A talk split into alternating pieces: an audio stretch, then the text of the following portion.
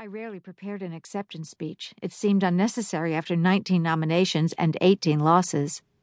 I was so weak in the knees as I walked toward the podium, I was worried that I wouldn't be able to stand. Okay, I will admit that the night before the award ceremony, for the first time in quite a while, I began to think there was a possibility that maybe this would be my year. The media certainly held out great hope. Plus, it had been a good year for the show my storyline was very strong.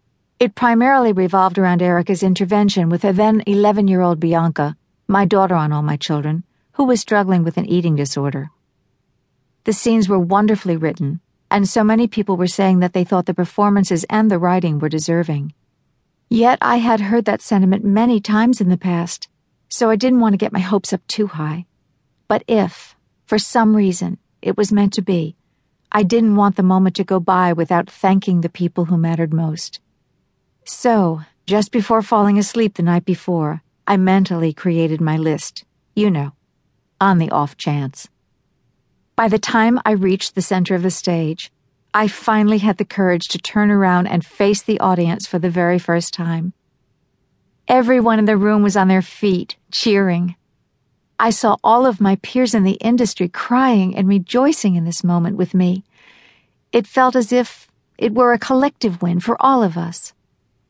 I watched in awe as Rosie O'Donnell, Marcy Walker, Leeza Gibbons, Gayle King, Kelly Ripa, Mark Consuelos, Peter Bergman, and my wonderful co-star David Canary, and all of the tremendously talented women who were also nominated that night, helped me soak in that unforgettable moment.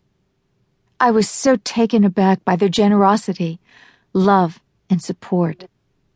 The standing ovation went on for what felt like forever, and in TV terms, I suppose it was. It lasted four very long minutes. Dick Clark later told me it was some kind of award show record. I was especially grateful that he, as one of the executive producers, had allowed that beautiful, wonderful applause to continue on, because in that time, I was able to get over my cream cheese legs, catch my breath, gain a little bit of my composure, and miraculously remember the thoughts I had collected for this very moment while in bed the night before. Thank you. Thank you very much. I can't believe it. You are so kind. I tried to start speaking even as I struggled to fight back my tears of joy, but the audience kept cheering. I took a step away from the microphone and looked stage right, where I caught a glimpse of Oprah Winfrey, who was standing in the wings, jumping up and down, clapping and pumping her fists in the air. Oh, Oprah, I said in total awe. I simply couldn't believe she was cheering for me. Me! I clutched my precious golden winged statue against my chest like I was holding a newborn baby, and I began to speak. I truly never believed that this would happen. First of all, I want to thank each and every one of you in this room. This is a room full of such talented, hardworking people. And the fact that you have thought that my work was worthy of notice 19 times, this got a good laugh. It is something that I will treasure always. I thank God for the many, many blessings in my life for parents that encouraged me to dream my dreams and who have been sitting in every audience of my lifetime, including tonight.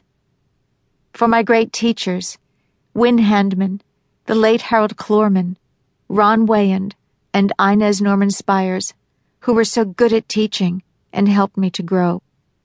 Agnes Nixon, you changed the face of the medium we work in. I am so grateful to have been placed in your hands.